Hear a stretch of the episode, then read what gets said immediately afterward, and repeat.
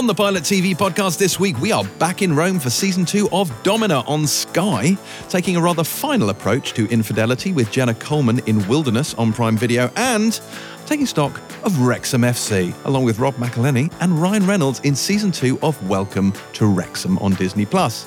Plus, Emma Appleton joins us on the show to discuss her role in The Killing Kind, which we reviewed on Pilot Plus last week. I'm James Dyer, and welcome to the Pilot TV podcast, your essential guide to every show that matters, and a podcast that was not invited to sit in a box at the NTAs last week. Oh no, oh no, sorry, sorry, that's right. One of us, one of us was invited, but not the other two. James, first of all, Boyd was invited. Oh, was We- he? we Was go- I? Yes. No, I wasn't. Yes, you were. You were invited to the heat box. Oh, we the talk- heat yeah. box. There's a Okay. heat box. Oh, Yeah, we have okay. a box. Every year, traditionally, Boyd and I are in that box. We sit together, we talk through, we say who we think is going to win. We know, you know, Just with each other, Yeah, we just sit together. It's basically like our working life, but we just sit in a box like and we Statler watch and it. Kind of. So we usually do that. He decided he opted out. Fair enough. I got invited into the well, Sky it clashed with my days of annual leave that turned out to be a massive holiday for me. Anyway, so I got invited invited into the Skybox. I missed Boyd. I was texting him during oh yeah, that's right. Also, you you were invited to the Hoi Polloi Skybox to kind of live it up with them. I Hmm. was invited to that that box, but. But but anyway, let's forget James this wouldn't have bull- gone, even if he was invited. Total he wouldn't bullshit. go. Like you want to be Yeah, invited to the NTAs. You have an obviously He's big- snobbish, superior mm. attitude, which in some cases is is fine to the NTAs. There's no way you would have gone to the NTAs. You absolute Do you know what? He's being merry, merry, Disingenuous. quite contrary. disingenuous. But that's so out of character for me. Yeah. Yes, Yeah. true. Whereas Not- I, whereas I sat there watching the uh, brilliance of young Sheldon being recognised. Oh my god. Although having said that, someone did message me saying on Twitter saying, um, actually, Young Sheldon is a really good show, and I do know of. I, I've come clean. I've only ever watched one episode, so I can't really judge it. But I do know it is a bit of a. There are people who say it's really good, Really? better than the Big Bang Theory, from which it was a spin off. hmm But I think we just got to remember that the NTAs is a popularity contest, right? Literally, yeah. So it's voted by the public. yeah. It's not by a jury. Never it's- ask the public. never asked. Well, that's famously, famously, ha, ha, ha, when Mrs. Brown boys beat Afterlife. Yes. So And that's when those Fleabag. kind of things and happen. Fleabag. Mhm. So Not in a box today, but joining us nonetheless is her ladyship, the Marquess of Ribeiro, Baroness K. hello, I prefer the Dutch. You're okay with the hoi polloi. Yeah, I mean uh, the riff raff. I'll Hmm. hang out with you for a couple of hours and then I'll go. And also with us is Boyd. Very good. Oh, but how are we other than other than, you know, going or not going to the Hot. NTAs? Boyd, you had a holiday yesterday. Yeah, it was. it was the- very exciting. It was the most. Don't you- get him started Kay, about this. Kay James will be Oh. aware that I had the least holiday holiday in the history of holidays yesterday. So, Yeah. yeah. I mean, you know, I, I ignored it in the end. Looked He at doesn't like coffee, to recorded a podcast. No. Mm. no. And then when I got home, I watched shows for this podcast. So Fair it to was, yeah, it wasn't exactly. It's your dream day off. Yeah. Dream day off, yeah. Well, it's a Yeah. dream, a dream for you. Uh, I've got a screening this evening as we speak, as we record this Thursday, which I'm looking forward to, of Juice, which we'll be reviewing soon with um, Russell Tovey, Mawaan Rizwan, and Nabhaan one, who we had on Indeed. our live mm-hmm. podcast. That's right. Yeah. So that is, yeah, that's getting a full screening this evening. I'm excited about that. Good. Oh, and what, what have I been watching? Oh well, we haven't that- got onto that oh, yet. Oh, yeah. Oh, sorry. Have you, You got know. free? No, no, You're no, jumping you know ahead. we've Sorry. to- do you know what we have to do? We- we- James, how are you? Oh, yeah. How are you? That's what. Come on, how are you? I felt that's a loaded question. I, I am absolutely fine. In fact, I'm going to take this opportunity to to sort of pimp out the drunk women solving crime yes. Empire crossover, which I did mention on Pilot Plus last week. But on Thursday, the 14th of September, we will be at King's Place. Myself, Chris Hewitt, and Helen O'Hara joining the Drunk Women Solving Crime podcast. It's a brilliant mishmash of two two groups of people because it couldn't be better chosen because you three are, I believe, all of you non-drinkers, aren't you? Chris and Helen never drink. I rarely drink. Oh, okay. So you drink every now and then on a special occasion. It's gonna be a fun night out, Yeah. guys. Yeah. No, but that's the point, isn't it? It's to Yeah. these these women are actually deliberately going to get drunk, which Yes. has become a whole thing. Yes. In, in, I mean, not even that recently. It's been a thing for ages. Drunk people, drunk history, etc. Yeah. Um, so I'm fascinated. I'm, I'm. Can I go? Can I come? Uh, when is it? Fourteenth. Well, this It's on the 14th, a- 14th. This could be a bonus calendar for check. listeners. You might get to see Boyd in the crowd. Oh no, I'm going to Boiling Point screening that day. So. Oh, Although if you go, you Um, won't see him. Uh, but yeah, I think it's a, a brilliantly conceived um, special. I wonder what crime we'll get. Do you think we'll get? Do you think we'll get the crime that formed the basis of Candy and I knew you were Love going and to say that. yeah. Well, funnily enough, when you're now crossing over into what I've been watching without spoiling anything. yeah. Oh, Okay, okay, we'll get into Mm. that. I thought I'd watch Candy. I thought I'd watch some of Candy. And so, did we or did we not watch slash review that on this podcast? I think we did. We did. But I think the reason why neither of us can. Uh, Kay wasn't on the podcast at the time, but I think the reason why neither of us who were uh, can remember it is because the first episode, which I assume I only watched the first episode, um, with Jessica Biel playing the Candy woman, is much more focused on the other woman, Melanie Lynskey, who played played by Melanie Lynskey, the victim. Um, of the crime. If people, I'm trying to, I'm trying to spoil it, even though it's a true crime thing that people will Google, but still, some people will think it's a spoiler if I say too much. So anyway, anyway, the, the setup is, um, you know, what happened was the woman had an affair with her neighbor who was married, and she was married as well, and the wife of the man who had the affair was brutally killed. That's I'll, Oh. I'll just leave it there. Yeah. So that's, but that is. Oh God, did you not know that? Have we just ruined it for Kate? oh God. Anyway, I mean, it's a very anyway. So God, Boyd, you're such a spoiler bastard. steady. Shut up. I'm, I'm with the listeners. If you want to turn against Boyd and you want to do Thanks very like a, much. like Thank a you. picket line, anything Thank like you that, I'm very with you with the placards. So the A, boy, first. a boycott. yeah, sounds very good. mm, Mm, very steady. The the um, the character of Betty Gore, the victim, played by Melanie Lynskey, off of Yellow Jackets. The focus in the first episode is on her more, slightly more than on Jessica Biel as Candy. We see Ca- Candy's the opening scene is her as Candy, but it's just got a very different vibe to it, and and because it start and it also the first episode starts on the day of the murder of, Right. of the murder. Right. And so, and it's all about that. It's almost like a horror film. I remember, I think I remember saying that in the review. It would be amazing if we went back and checked and we didn't actually review I it. have it's literally, even as you're saying this, zero recollection. Okay. Okay. Should have. Ch- anyway, um, it's such a different viewing experience. It was so interesting because, yes, it, it, so it felt like a completely different case from just from So the it way skews it's written.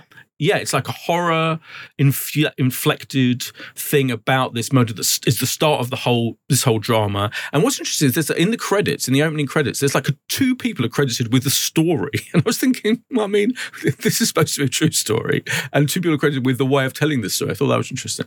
The following uh, are real events. yeah. Or what was the line? Well, I've, oh, Yeah. there's that as well. This this one had a this one said based on real events, Right. which is less kind of show offy than this is a true story, Yeah. which of course is the the one um, for Love and Death. But it's so, completely different, and I, and so I think that's why it just didn't seem like the same. It doesn't seem like the same case when you watch the first episode of So it wasn't as slow burn. N- no, it was much faster pace. It it is much faster and gets right to the nub of the, Mm-hmm. the the issue, the, the murder. Literally the day of all, all the captions in the That's first how the other one started, though. It did start with that the scene in the the, show, the bathroom, bl- blood splattered scene. Oh, yeah, 13th there's of blood splatter, Friday that's the right. thirteenth. Uh, yeah, that's true. That is true. But it didn't go into depth, and it was just like a, it just flashed yeah, up. we and then that, yeah. yeah. like standard. Then it scooted over back to the uh, the projectors, the charts, and the uh, yeah. spreadsheets. yeah, If, if the, affair should happen. the lengthy um, development of the affair. Um, but yeah, that. But the bottom line is that it's so different that, that I think that's why we- that's my excuse anyway for not remembering whether I still reviewed it or maintain. I've never seen it. No, Uh, and also Jessica Biel's performance is so different as well. Like it? her her take on the character. well, it's, it has a it has a slightly kooky sense of humour, doesn't it? Love and Death, like it's slightly altered Yeah. and played a little bit for laughs. Yeah, right. Um, And Love and Death is like is is visually more spectacular. It, it what it is is you can really sense it's a David E. Kelley show. So it is like a kind of Big Little Lies, a big ambitious. Like the opening shot. I don't know if you remember of where we reviewed it last week, but you may have forgotten of um, Love and Death. Do you remember what it was? It's a huge, big o- overhead shot of just the sky in this small Texas town, and like then goes down to the minute, the detail of where she is. I'd actually forgotten that. Yeah, I mean, I did as well. But it, it- immediately, that first shot establishes this is going to be a big cinematic event version of this true crime story. Whereas the other one, the Candy one, is much more of a gritty, dark, literally visually dark, tawdry uh, tone to it. Yeah. Whereas the other one is big, ambitious, but yeah, and slightly funny. It's like so. Yeah. So I, I, I that's that's. I thought it was a fascinating viewing experience for me, if not anyone else. Um, uh, Boyd Boyd wants candy. That's the uh, Yeah. steady yeah. steady. The other thing I've been watching um, is Top Boy, which Mm. arrived on Netflix. Uh, la- arrived on Netflix today. Thursday. And which series is this? This is the last ever series. So, well, that that, that itself is a loaded question because it's officially the third series. Yes. Because Netflix considers the ones that went out on Channel Four earlier, years ago. Do you remember Top Boy started on Channel Four? They're no longer canon. And then, then, well, they are canon, but they're not considered full seasons by What? Netflix. Yeah, I mean, they were. One of them was That's like a- silly. I know. So it's season five slash three, which depending which way. It's, the bottom line is it's the final season. Right, It's the last okay. season. It's it's a reminder of how I think incredibly undervalued this show is because it's really ambitious and a- and and talk about big. The, sc- the scope is big. The the main kind of clashes between the main characters, Ashley Walters' character and um, Kane Robinson's character, are, is fascinating. There's the new Irish um, gangsters played by Brian Gleeson and Barry Keoghan, I mentioned the other week. But it's just the way it's shot and um, written. And the other thing, really important thing about it is in, in the first episode, and this carries on being a, an issue all the way through the series. There's an, a raid by the immigration authorities on the block where um, where one of the families lives, and the and the mother hysterically trying to stop her son um, from being arrested by the immigration authorities, going back to an obs- obscure, you know, kind of rules to do with how when you know did, did they have a birth certificate when they first arrived? Literally, the gener- the previous generation of the of the family that arrived in the UK, and this is of course based on reality. This is based on the actual true situation. That the, the, there are immigration raids by people in places, That, but it's fascinating, and the way Top Boy marries a really fascinating, powerful, exciting, tense gangster story between the different different characters within these gangs and social the social realism and the themes of particularly of racism in present day Britain is uh, brilliantly done. And so I think it's a That really reminds really, me of. Um, do you remember the scene in Champion? When Yeah. uh, Yes. uh, Candice Carter Right. Williams, when like that, that. when that character comes out of prison, and then the police officers come, and yeah, Exactly, it's very much like that scene, yeah. Um, but but. Uh, uh, incredibly powerful, and they, they've done a brilliant job. I have to say, I, I, I, I watched it all the way through, very addictive, and um, and the finale is incredibly tense, brilliantly tense. So yeah, Top Boy, I strongly recommend on the Netflix. Okay. Mm. Okay. hi there. So I've been watching um, Young Li- Sheldon. no, Live to 100 Secrets of the Blue Zones, What? a Netflix documentary. Now, you might remember ages ago I watched the Channel 4 uh, documentary with Jon Snow, which was called How to Live to 100. It's basically the same thing, but Netflix have done it, which is looking at the blue zones. What's a blue In- zone? The blue zones are areas in the world where people live the longest and they're healthiest Right. and they're, they're happiest.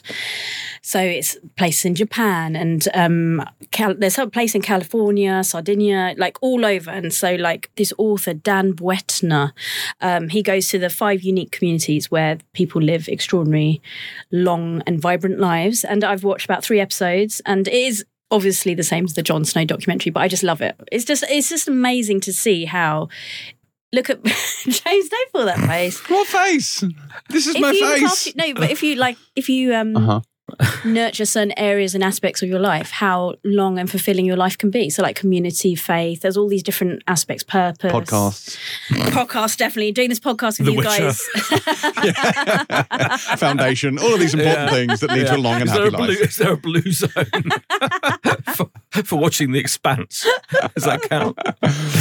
um, yes, I've been watching that. That was really good. So, if anyone's interested in that, that's on Netflix. Do, do we work in a blue zone, Kat? I don't think so. No. Absolutely not. What's the opposite? yeah, I don't know. black it's a zone. black Yeah, zone. yeah. It is, yeah. Um, and the other thing, I can't remember if I mentioned this before, and it's a bit older now, but I watched it a couple of weeks ago. Um, I'm a big fan, as you know, of Rob and Rom versus. Did I talk about this a little while ago, Boydo? You'll remember. What, Takeshi's Castle? No. oh no, Rob and, it's- Rob and Romesh. Sorry, Yeah, not um, not Tom and Romesh. No, so Yes, this is Rob on and Sky, Romesh. and it's their popular series where they um they buddy up to take on challenges, and it's always very funny. But this series, and it's you know it's hard to pick out a favorite episode, but this is in my top three, where basically they take on classical music, and they um, learn how to conduct with the London Philharmonic Orchestra, and they go to Venice, I think it's Venice, to go and get some training from a um, opera opera singer, and it is just honestly, if you're in a bad mood, you're feeling grumpy, if you need a laugh, just switch on that episode because it is so good.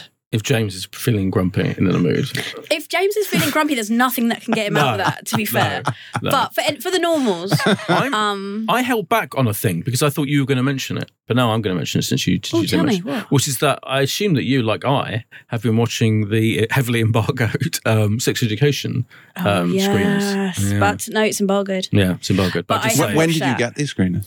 well, I, I blatantly asked for them. You may not be giving them that. No, no, to be fair, I did the same thing and I was going to mention it. I blatantly asked for them yesterday and was uh, given them all except the final episode Same, yeah. yesterday. I Yes. blatantly asked for them before the weekend so I could have the weekend. I asked them for work purposes because I was reviewing it, Yeah. and I've only watched one episode. Previewing it, not reviewing it. Oh yes, Okay. oh yes, Let's- previewing Steady. it. Yes. Absolutely did Hold not give my opinion. No. I just said facts. Unbelievable. Yeah. Um, oh, yeah, I'm really, really looking. Forward. Is, it, is that next week or is it the week after? Um, I think it's the week after, isn't well, it? either way, I'm very Yeah. excited to watch it. Oh, gotcha. And I can't break an embargo because I literally haven't watched it yet. Dan Oh, okay. Levy's Oh, in you've it. got that. Dan Levy from Schitt's Creek. That's what everyone needs to get excited about. Yeah, and Hannah Gadsby's in it as well. yes, all That's, the this is another fact. I love sex education so much. Yeah. Mhm. I'm Well, really excited yeah, about we it. can't say whether or not you're going to be uh, Yeah. let down by it. How Well, of have you course you're not going to be let down by it. All of it, whole thing. Except for the last seven. episode. Except for the last episode, yeah. Well, Oh, have you see, not? No, see, Oh. I'm being very That's, restrained. oh 'cause yeah, I- that's that's why I got it for the weekend. I, I, I yeah, watched consumed it voraciously in the, the weekend, Mm. Hmm. Okay, yeah, I've only watched one episode, but and I can't say whether I enjoyed it or not. But and I know it's annoying for listeners, but there we go. Well, I couldn't watch it on the weekend because I was on a plane back from oh, Florida. Oh, yeah, you oh were. god, So, how was that? yeah. Have How was Florida? set? It was. I was. It was exhausting. Is what it was because. Because- I, Oh, let me wait, wait, wait, wait sorry. Oh, I'm yeah. just get my bag. Oh, just get this little violin out. Unbelievable. well, see, the thing was, I had a lot of stuff to watch on the plane, like a lot of Oh stuff I God, needed to watch on the plane. No, no, no. But this is the thing, and, and before takeoff, I thought, oh yeah, I'm going to watch this stuff. I said it's going to be great. I've got this flight's like ten hours to get out there, and I was like, Oh. brilliant. I'm going to do this, and I'm going to get through. I'm going to get through. I thought, do you know what? I'm going to binge watch the whole of the morning show, and I was going to get through all of the. The Mm. Continental as well. I mean, maths means I couldn't have done both of those things, but I was going to do as much of both of those as possible. So yeah, I thought, all right, before I before I start watching my marathon amounts of TV that I'm going to watch, uh, I thought I'll just uh, play a quick game, just for a couple of minutes. A couple oh, of minutes, play a quick game. No. You know, but but it's just during takeoff because I thought, you know, it's just a little game, little game, just keep me occupied. what bejeweled? Yes, yes. I, I started playing Bejeweled. Uh, can I just say that you have just dropped a Taylor Swift song title, and when we did Pilot Plus last week, boy, you inadvertently dropped two Taylor Swift song titles, so it's clearly catching. Uh, Uh, but th- no, there's a Taylor Swift connection to one of the shows we're reviewing. as well. that is absolutely true. But we'll get onto that later. No, so I started playing a game called Immortality. Have you ever heard of this? no. Now, and this is not a plug for Netflix, but if you have a Netflix subscription, like if you subscribe to Netflix, you can play this game for free. You can download it off the App Store and play it on your your iPad or your phone or whatnot.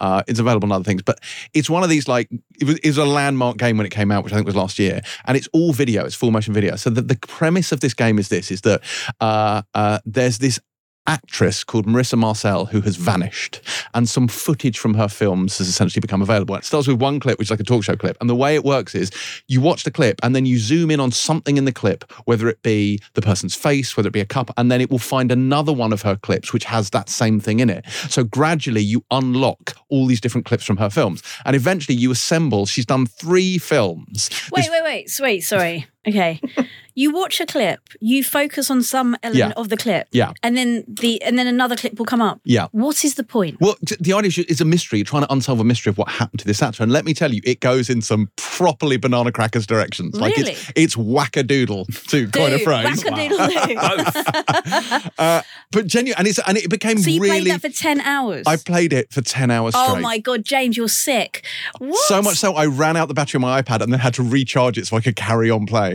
I was obsessed with this game, Why didn't you plug obsessed with it. uh, but genuinely, so, so and uh, unlocking clips. But the thing, and the thing is, so she's done did these three get films. did you get her back? What happened? Well, she- she's done three films in this. So there's one which is Ambrosio, which is like this sort of like period thing about a monk who starts shagging someone else uh, and the devil and whatnot. It's like a, a slightly odd sort of like satanic film. Then there's another one, Minsky, which is like this 70s almost like crime erotic thriller dear. about an artist who's been murdered. And then there's another one, which I think is supposed to be a 90s film, which is about a celebrity who swaps places with her body double. Uh, and there's like a, a murder in that, that as well.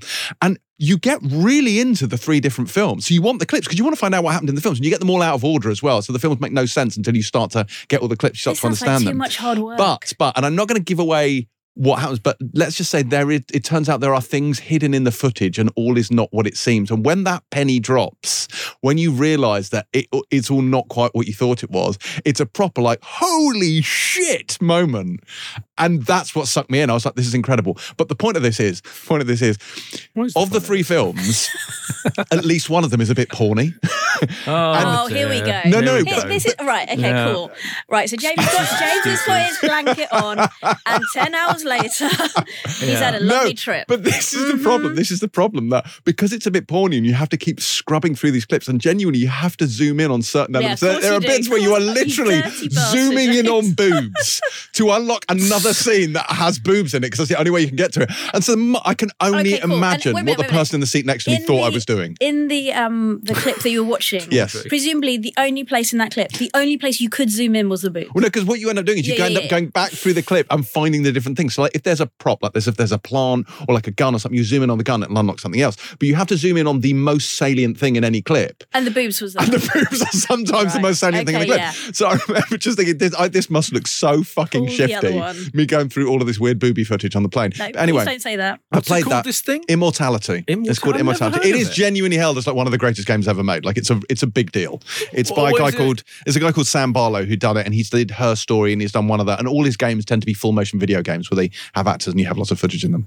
But I uh, didn't even know this thing existed. it's genuinely fascinating. Even if you don't Boys, like video don't get games, into it. Please do even if you don't it. like video games, I genuinely think people should download Immortality and play it, especially because if you have got Netflix, it's free. so you play it on Netflix? No, you play it on. It's like a, it's a game. It's an iOS game that you can. I think you can play it on Android as well. But Right. because Netflix have sort of, have you know, you know, Netflix have branched out into computer games. Did you know this? Vaguely. Yeah. It's the thing they do. So what they've done is they bought ownership of a load of games, Mm. and you can download them off the App Store, and you unlock them by just logging into your Netflix account. So it means you can play these games for free because you have Netflix. Oh, I see. I have So to say, I'm a little bit intrigued by this. You should genuinely. I think you, and I do think it's not. You don't have to like games to do it. It's fascinating, absolutely fascinating. But it is a proper rabbit hole. Ten hours I spent on this. Ten hours. Uh, so yeah, it's it's wild. So that was my whole flight there. So long long story short is we've got to review the morning show on this week's Pilot Plus. I've watched none of it, so I really need to get a, get a move on with that. But I have watched some things, and one of which is The Continental, which I have now watched. Obviously, it's embargoed, I can't talk about it, but I have mm. watched. The, speaking of Boyd Cots, you may or may not be watching this at some point, Boydie, Yeah. but I have now watched The Continental. But what I did do while I was in America, I did take the opportunity while I was there, not running around my horror houses and being, you know, terrorized by clickers, was take the opportunity to watch your friend's show, Boydie, Class of 09, Oh, yeah. Yes. which I really liked. yeah, by Tom Rob Smith. I really liked Is he it. the one who lives in your building? Yes. they did use the time honored technique of showing different timelines with crazy haircuts. there's a lot of there's a lot of hair based chronology in it. It's like, oh right, yep, your hair's like that, is it? Right, we must be in the future.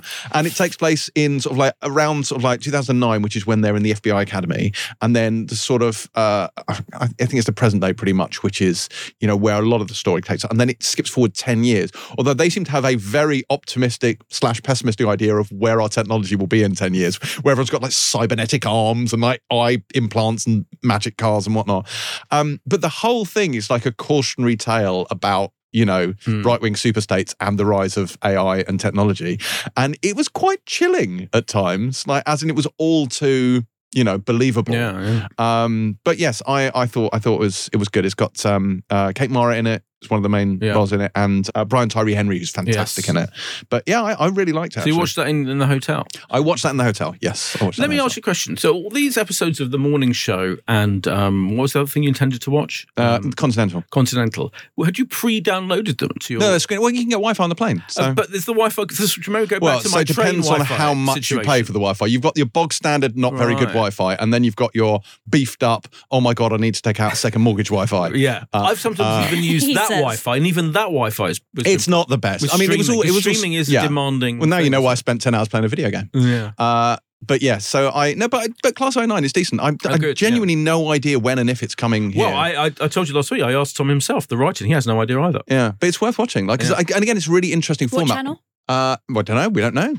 We don't know where no, it's going to. Come so- over here. Yeah. That's the point. I think it'll be Disney Plus. Yeah. because um, uh, if it follows the pattern of something else that recently was on Disney Plus. The- Thanks was for that analysis, Brody. Steady. Steady. what class? What what channel was it on in America? That's a good question. I can't remember. Just looking at Um. Class of 09. But but so so you got three timelines. What they do is they do very clearly hammer the past, present, future. So they don't bother with years. They go, it'll be the past, the present, the future. They've got the haircuts, which obviously help with that. They do stray into the old slightly ropey old age makeup and a little bit of grey streaks in the hair for the future bit. Um, but generally speaking, like I think they they're quite. Uh, they're very clear on what era everything is, like so you're never confused, which I thought was actually a nice trick to pull off. Oh, it's on Yeah. it's on Hulu. Yeah, in America. Hulu, that was so. it, yes. Yeah, there are loads of Hulu. Most Hulu shows come to Disney Plus. I think. Yeah, and so probably will at some point. It just it's strange that it's waited so long, but yeah, that's uh, it's, it's quite a fun one. FBI action. Anyway, so I watched that as well, and that's pretty much all I've been watching. Very good. Hmm. Good, right? what I've been watching slash playing, in fact, which is what that section was. Um, Yes. Okay. I feel like that was a 10 hour explanation. Oh, ouch! ouch! Brutal. Sorry. Fine, let's move on to this week's listener question. So, this week's question comes from Steve, and it's Hi, team. Question for the pod. As well as looking back to the best shows of 2023 so far, what shows are you most looking forward to for the rest of 2023? I'm taking the second part of that particular question. Uh, what are the shows you are looking forward to most for the rest of this year? You know, and beyond. Oh, Beyond as well. We're doing. I don't know. Oh, beyond. I was. I just did this year. That's fine. Well, you only have one show, presumably, anyway. So, Yeah. Do you want go to on, Kay. What is it? What is the one show you're excited about? Well, James, and as well you be excited. My answer, and this is not to be provocative, it's just the truth. I'm Oh, very excited about the final season of Breeders. I, I coming out in can't October. believe you Listen. dropped the B I word. I genuinely can't believe you dropped the B I don't word. care because You you know I, absolute maverick. We're going to need Yeah. rules of engagement No. about whether Yeah. or not we cover this on the podcast. we absolutely are going to cover it because it's a massive show, and you may need to take a well-timed holiday. I holiday. might need to take a holiday. Yeah. you do you. It's fine. it's fine. But yeah, no, genuinely, because I was looking through the the list of stuff that's coming out, and I, I genuinely like. I am really excited about that. It's the final season. Also, Bridgerton, but I don't know when the hell that's coming back. So, but yeah, Breeders. And literally your one. So you've gone for the one answer to the question, Yeah, as is your the wont. most And you've gone for controversial. the most controversial. not Even I am reeling. It is I am not reeling. controversial. Everything's fine. We can have group therapy afterwards. It's fine. Yeah, that is amazing. Wow. Um, I wasn't expecting that answer, I have to say. You will be expecting my answer, which is that. Frasier. uh, Frasier. no. Absolutely. No, I'm, I'm looking, to, looking forward to Frasier. No, the, the obvious one is uh, A Murder at the End of the World from, Yes, yes. from Zal Batmanglij and Britt Marling, creators of the OA, which has been, was originally going to go out um, like around a couple of weeks ago, but was postponed till November. It's now Mm. coming out in November, unless this fucking strike carries on for the rest of eternity. Which it might. Which it might. Um, although I've got a new story about that. Um, so it stars Emma Corrin as an amateur detective investigating a case involving a reclus- reclusive billionaire played by the great Clive Owen. And um, Emma was in uh, Empire recently. in Indeed. An excellent interview and photo shoot Talking about this very show? talking about this very show before the strike happened. yes, before the strike happened. Crucially. They were allowed to do that. So yeah, I can't wait for that. The new thing for the OA. I mean, Yeah, why wouldn't that be that is exciting. that that you're excited about? Then, of course, the other thing that people would expect me to say, and I'm going to say, is Doctor Who is back Mhm. in November.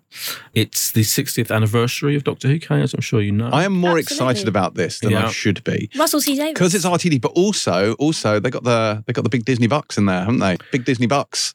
so they're going to have sets made of actual material instead of cardboard. I'm Oh, well excited. Such a twat. I mean, as Low any blow. Whovian knows, it's been absolutely fine. The effects for, for for for years and years and years, but it will make a difference. I think. That, I think that He's Disney- lashing out after the Breeders. That's it. That's is. it. Lashing Yeah. in Fuck all directions. Yeah. Yeah, Unbelievable. Um, so we get three specials with David Tennant back as the Doctor and Catherine Tate alongside him as well, all written by Russell T Davies. And am I right in saying Ncuti Gatwa was in those as well? Well, n- no. Well, that certainly has not been confirmed. That was What- something I read on the internet. Yeah, what has been confirmed? I mean, from the trailer, you think he probably is in some way. What, because what has been confirmed is those three specials are followed by the Christmas special, which is his first full episode. Right. So you'd think, well, he probably will appear. I mean, it might just be the last scene of the third special, but he probably will appear in some way, shape, Okay. or form. Yeah, you'd think because he gets his own episode. They can't do anything straightforward. It can't just be here's a series of TV. It's No. like here's three Yeah. one-off specials followed Yeah. by a Christmas special, which Exactly. actually begins the series. Exactly.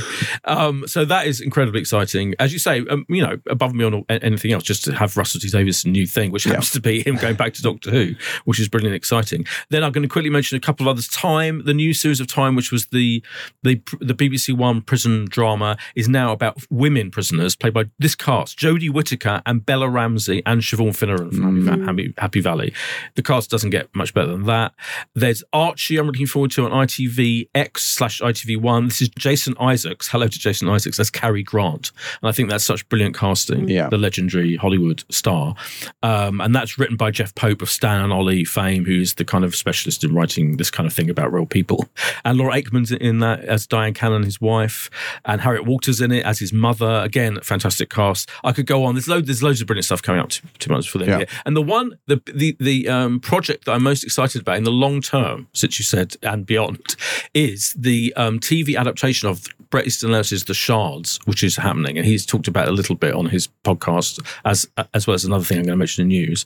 And um, I'm incredibly excited. But I think Luca Guadagnino is involved. Mm. That hasn't been confirmed, I don't think. But that, ma- that if it, if he is, then him directing um, the Bret Easton Ellis novel The Shards, which is all about um, uh, teenagers growing up in the 80s in Hollywood, is just the perfect match. So I hope it's true, and that project is the most exciting project coming up in the world of television. Okay. James. Well, you've definitively answered the question. Yeah. I will say that I'm I'm going to tentatively, possibly, maybe suggest that Doctor Who becomes our spoiler chat subject when it returns. Oh, Yeah. wow. I realise I am Yeah. making a rod Good- for my own back good idea. here. Why? Yeah, that's Yeah. why. But I'm I'm prepared to potentially take one for the team, or you know, failing that, I might just bail on it like only for murders in the building. But no, uh, you will not, James. We've had it. no, no, Boyd, I, we're in you know, agreement, aren't we? We're in agreement. Yeah, you're going to That force. You're going to happen force me. No, yes. I, I got. I, that's my one. My Mm. one get out of jail free card.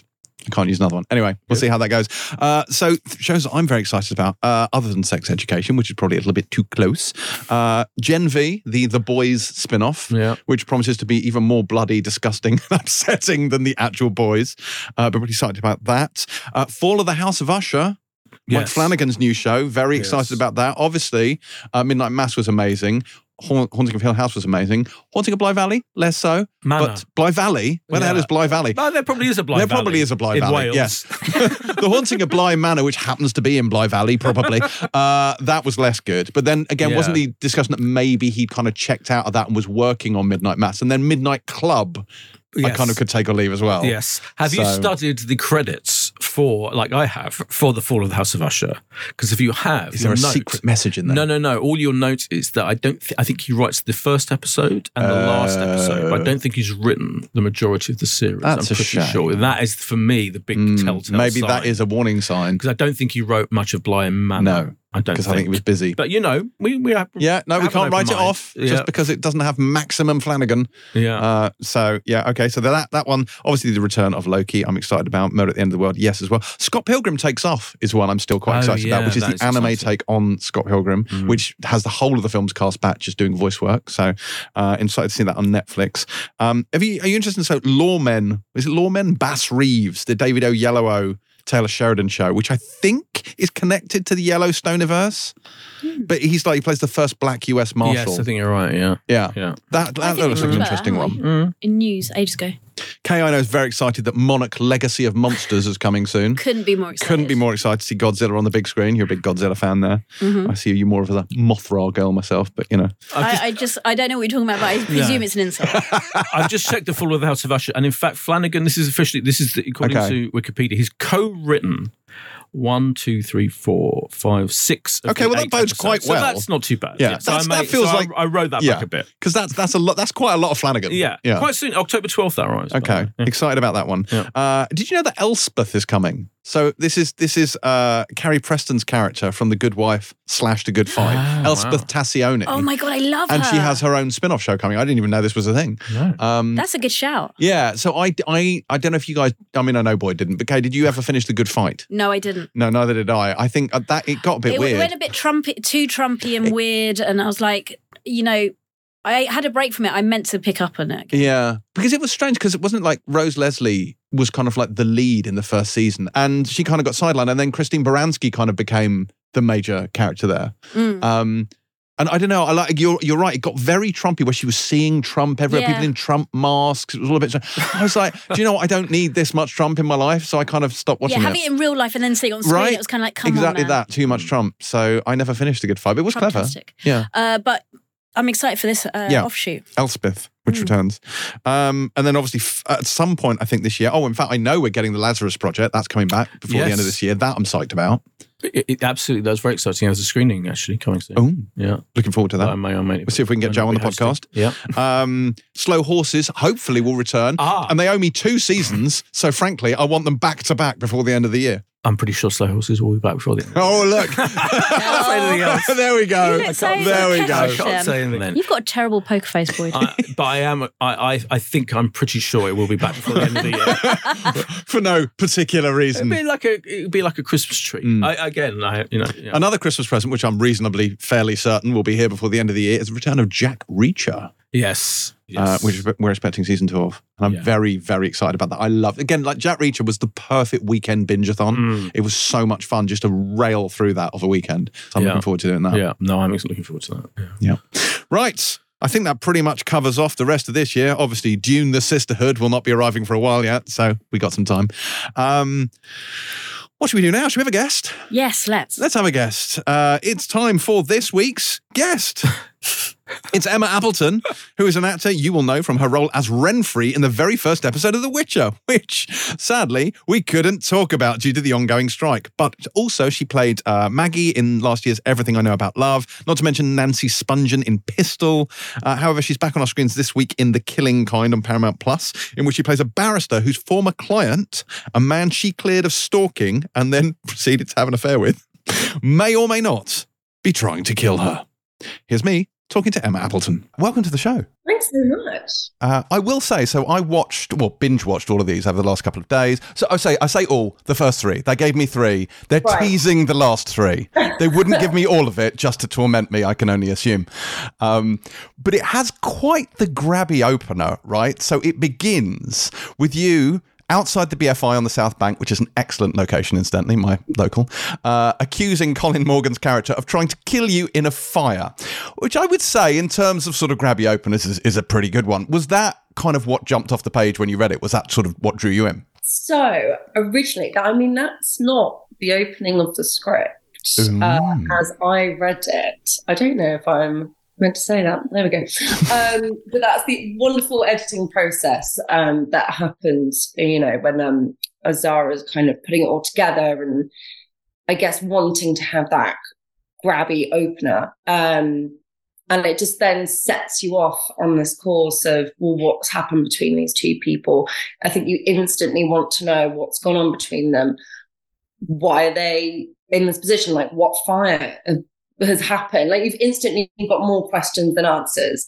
And I think if that doesn't get you into a TV show, quite frankly, what will? 100%. Um, but for me, reading it, I mean, it was just packed full of questions when I read the script for the first time. And it's so nice when you forget you're reading a script and it almost feels like you're reading a book and you just want the next episode. So yeah, it was kind of just uh it was just good writing. But yeah, so I was saying this this it's very well told because it kind of it's very judicious in how it doles out information because we don't know what happened in the fire. We don't quite know the history with John. And bit by bit, even, you know, every episode we get a little bit more, a little bit more. Was that something again that came from the editing Mm. process or was that always there, that kind of piecemeal information? that was always there in the script and in Yeah. the writing. And I think it really sets this tone for it could be in the wrong hands, I think it could be quite melodramatic. And we don't have that. I think it has quite a consistent sense of uneasiness, and then you're getting drip fed these bits of information and these bits of action that are happening. So it's kind of much more done with a scalpel rather than kind of like an axe, as it were. Um, and I think it really sets the tone for kind of consistent uneasiness. And I think having that tone and having an audience along for the ride hopefully kind of like really translates. No, I think it does. I, I think, well, also it has that literary feel to it, doesn't it? This, I have a real thing for TV shows based on books because I think they retain some of that structure, some of that, which feels like, I mean, don't get me wrong, very well adapted for television, but I like that you can feel the sort of the book source in the show. Mm, mhm. Well, the, the world's already been created, as it were. You know, Jane Casey's made these incredible characters, really well um, rounded characters. You've already got that relationship between them. And it's a gift when you then get to come in and go, that's already there. Now, what do we do with it? How do we take it off the page and kind of put it into the real world? How do we put it on the South Bank? Um, and that's just so Yeah. much fun. I mean, the book's really popular. I, think I seem to recall Richard and Judy raved about it uh, when it came out. Really? Yes. Wow. which is always a mark of a mark of quality. But I mean, It but is, do you really. find like going back and reading the book, which I'm assuming you did? Do you, I mean, does that help? Is it distracting at all? Does it does it assist the process? So I read half the book um, when I got the job, and then I spoke to Zara Hayes, who uh, had adapted it. Um, and I went, the script's quite different. I'm actually going to stop reading the book now because I didn't want to start conflating things that had happened in the book with things that weren't happening. And that, you know, I just didn't want to confuse myself. Already had enough lines to learn. And then I went back and finished the book after the filming process, which was quite a nice kind of contrast in which to do it. Um, and they're both excellent stories in their own right. And they work, worked with Jane to really uh, Jane Casey, the author, to you know stay true to it and keep the integrity of the worlds and the characters, but also you need to try and adapt it mm. for TV. So I mean, yeah, it's a different media, especially, and you need you need six kind of yeah. connected but almost self-contained chunks, which obviously books don't necessarily come with. So exactly, yeah. exactly, they don't follow the same rules. It's like different different ball yeah, game, isn't yeah. it? I remember uh, when you did Pistol and you played Nancy Spungen, you were talking about how you kind of got into the character, and like I think you read the book, didn't you, that her that her mother wrote, uh, and all that sort of stuff. you got under the skin of the character. I was wondering, like, how much of that carries over when you're doing something like this? Like, do you immerse yourself in barrister culture? Do you just sit down and watch a couple of series of This Life? Like, how does it work?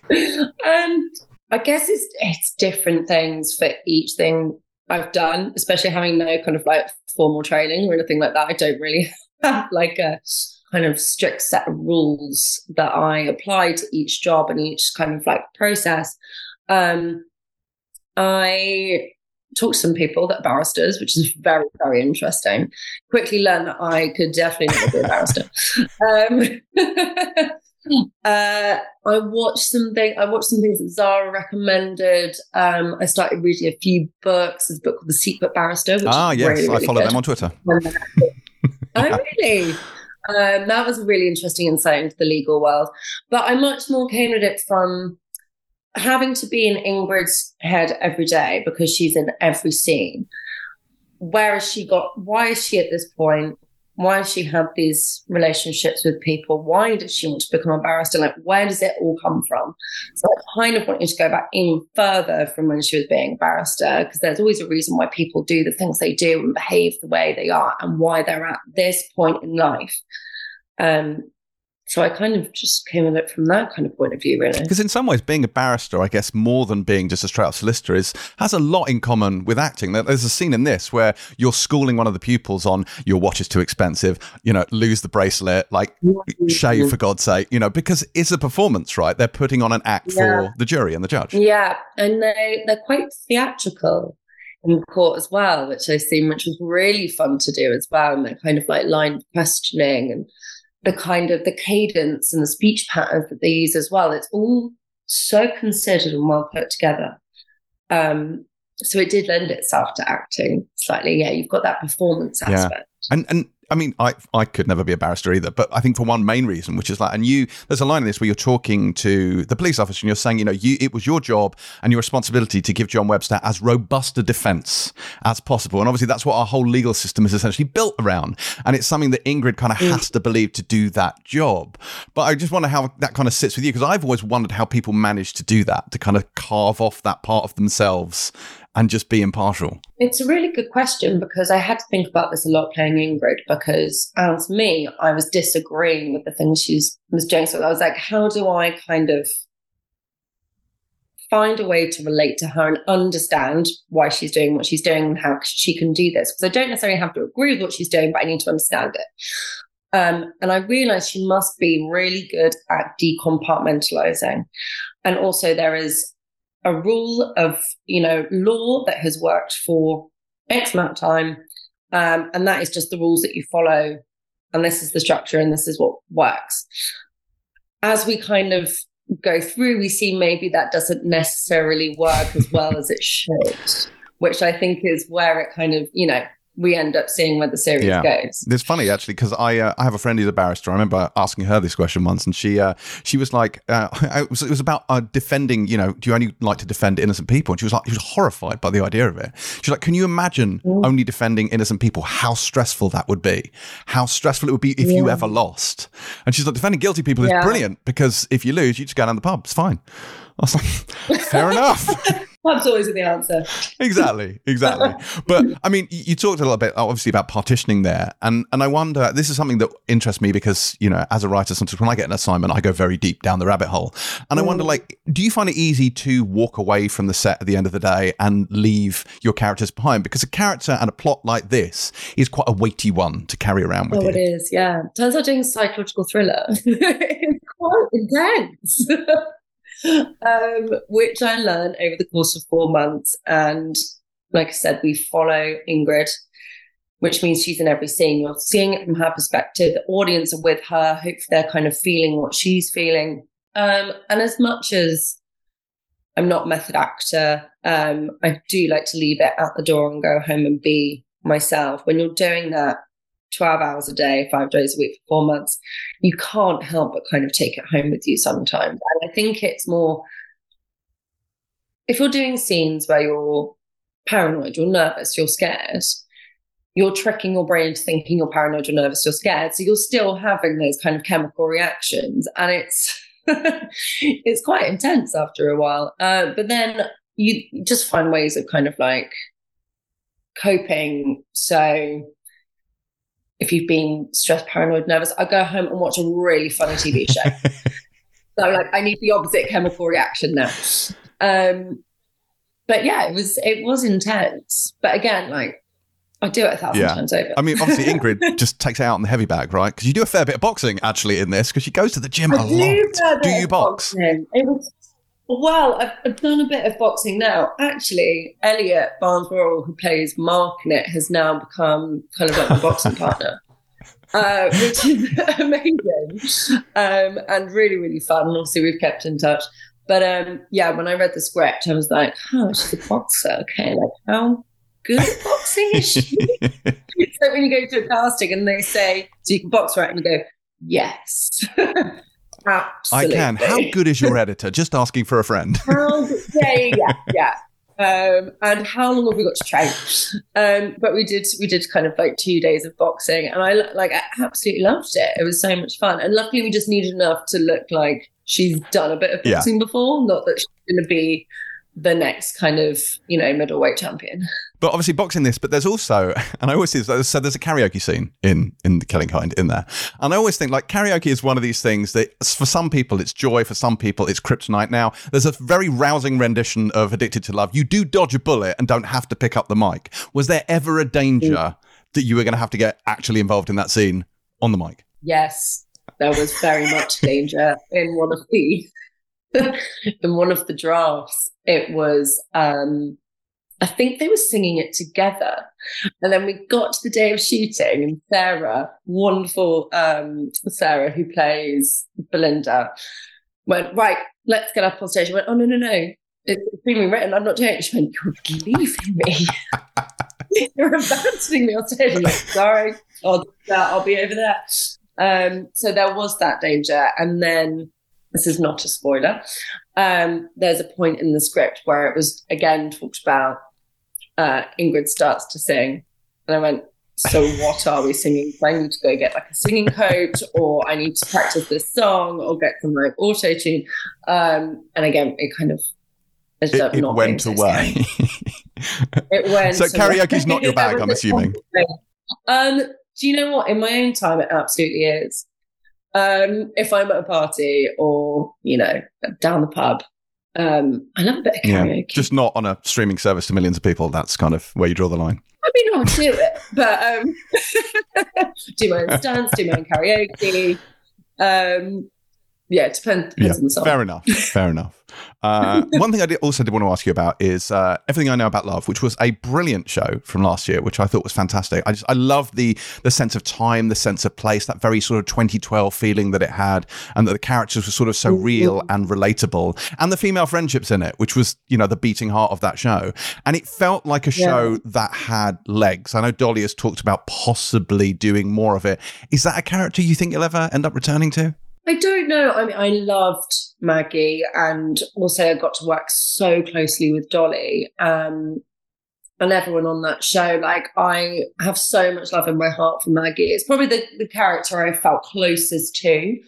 Um, and I mean, I was that age in 2012 and like I kind of lived a lot of that life. So, you know, never say never, but there's also so many more characters out there to explore, which is always really exciting. And I haven't expected any of the ones that have come my way. So I kind of never know what's going to happen Yeah. next. No, fair enough. Well, I hope to see more of it. As I say, it was a, it was a great. She had a good good year last year. Pistol, everything I know about love, great stuff. No, Um, there's a yeah. lot. hope to see more of it. Well, thank you very much for your time. It is very much appreciated. Oh, it was a pleasure. Thank you so much, James. That was Emma Appleton. Time now for this week's news. And Boydie, you said you had some news Yes. for us. What is that news? Well, in I often mention the Bracelands podcast. Because it's one of my favourites um, outside of the Bow family of podca- podcasts, obviously. Um, but in this week's episode that went out um, uh, on Wednesday this week, and he, he only calls it a few days in advance. He basically said that he'd heard from people in the industry because obviously he is his main job now, apart from writing, he, he writes one novel every like ten years, pretty much, including the shards that I mentioned just now. Is he writes a lot of TV stuff, and you know, kind of get tries to get various projects started. He, he and he he said that he'd heard that the writers' strike at least was going to be resolved fairly soon. Yes. Yeah. That is exciting news. Yeah, it's exciting news. So, so not the actors' strike. He wasn't, He'd heard a rumor. He'd heard a rumor. Well, he said rumors He's were well rife. Okay. He said rumors were rife in, um, in Hollywood in, among writers that it was going to be resolved and the talks are ongoing and that the talks are further down the line than they've pub- publicly said, but they don't want to jinx it by going public and saying, yeah, we're kind of getting near to the to the solving this resolution. So yeah, I was excited about that. And I That was just passing it on in case I'm the only person in the world listens to. Because he's on Patreon, you have to pay for it. Um, We're, right. we're not all as bougie as you, No. you know. Um, so there was that. Yeah. Oh, God, I hope it does. Yeah. And you got to feel like if that gets resolved, then the SAG You'd one think. will hopefully get resolved either similarly or soon afterwards. Yeah, exactly. Yeah. Exactly. Well, let's hope. Yeah. Okay, good news. Uh, that you know, like how we like to wheel out a little bit of Friends news wherever possible because, like, you know, it's current and everything. You see the Friends director James Burrows announced to the world that Helena Baxendale's character Emily uh, was written out because she wasn't very funny. Yeah, I mean, she was one of the worst characters I mean- and had no chemistry with Ross. Yeah. It No, was just it- like she was such a dreadful. bad casting. Yeah. I mean, she's great, but you know, like not. Yeah, right because I mean, this. like she was funny in in, uh, in Cold Feet, right? Mm. Although they did also kill her. Spoiler for Cold Feet. Um, Adam, uh, yes, the thing is, actually, I Is that an didn't. impersonation? of- Adam. Yeah, that was that's me doing a.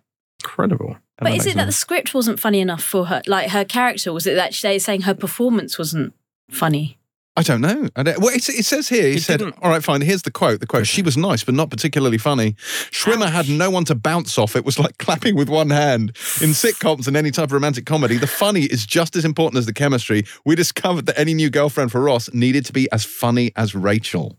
Mm. Yeah, it was I in the writing of her character, and also there was a difference in, um, I think, in performance style between her. You know, she was like a, you know, an actress. Cold Actor, Feet was like a comedy drama, you know, whereas an out and out sitcom, American sitcom, she just didn't have that kind of um, approach to the performance. I think it felt a bit out of place. It, do you know? Also, it le- um, lent so heavily into the cultural clash stuff that it just made it. I found that Less funny. excruciating Yeah. when they all come to London. I hated oh it. god, it was terrible. Yeah. No, but even before then, you know, the whole like the difference between the British and the Americans. It was like, mm, Yeah. wasn't very Yeah. amusing. There was also the story recently. Did we mention the story about the, the, the jokes, the friends' jokes that the, the one of someone said how the the, the, the actors were deliberately um, not not do certain jokes properly. Oh yeah, they Because because they didn't like the didn't like- jokes. if they didn't like the jokes, Yeah, they yeah. deliberately Yeah. like fuck up the delivery yeah, of that was last week's Friends Oh news God, story, so I don't think we covered. no, yeah. I did see that. No, I but who, was it who said that? I, can't Uh, I think it was one of the writers, wasn't it? was one of the writers, saying yeah. that they would, if they didn't like a joke, they would Yes. deliberately f- Yeah, fuck up the yeah. delivery. Yeah, it was interesting. But then it's like, so did they it didn't land really? or that they got cut out? Well, so that so that it got cut out, yeah, because it just wasn't funny, and they would deliberately make it not funny. I'm not sure how I feel about that. well, I'm not sure whether. I mean, is that 100 percent true, or is that just this Feels person's? like it might be. Maybe, or is that this Um, person's I just perception? I don't know. Yeah, good question. Um, friends, I- I'm just finding it now. Patty Lin, yeah, friends writer Patty Lin says that um, uh, the actors weren't always trying to the best to be funny. She worked on season seven of Friends. Well, not a lot of the jokes were funny then, anyway. So. Yeah, right, there you go. And she's claimed in a memoir that the cast stopped enjoying being part of the show by then, and they deliberately ruined jokes, so they had to be rewritten. I mean, you could see it. I, I can see You it. think? Yeah, if you're deliberately ruining If- jokes? If, there's a sense of, you know, kind of Yeah, I can see you know it, a sense of kind of dissatisfaction generally, and they're getting substandard, what they consider to be substandard scripts, and how weren't else- as good as the heyday of the show. Mm. Then I can see them. And how else could they protest? I mean, it wasn't like they were they were I mean, they had a decent amount of clout. in a lot I'm of fairly money, certain if they didn't want to do a joke, they could have just said, "I'm not doing this," and no one would have been able to say anything. I know, Oh, but it's that completely, PASAG yeah. thing, right? So let's let's no, we won't say it. We'll just fuck up the joke. I mean, I- but conceivably, yeah, I mean, and look, I'm just, I know absolutely nothing. I'm just spitballing, but I do wonder because they used to collectively negotiate that I feel like they'd have all backed each other up. Mm-hmm. Yeah. And if someone said, no, this joke is going, they probably yeah, could have but for just cut each the joke, joke. it's a bit tiresome. Yeah, right? We're going well to cut all of the, then like the Can you episode's three if minutes Boydo long. and I did this for this podcast? yeah, anytime I wasn't funny, you just fuck it up. for any puns, Yeah. yeah.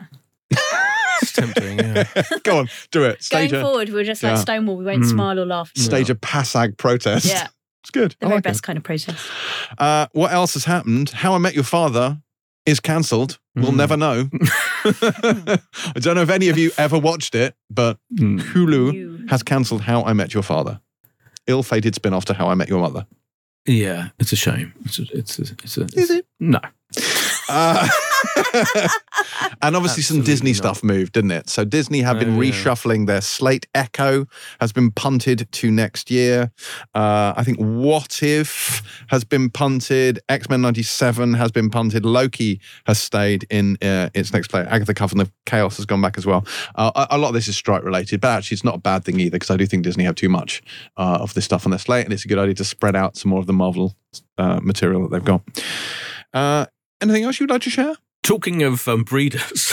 Hey. Oh God. Come on, Boydo.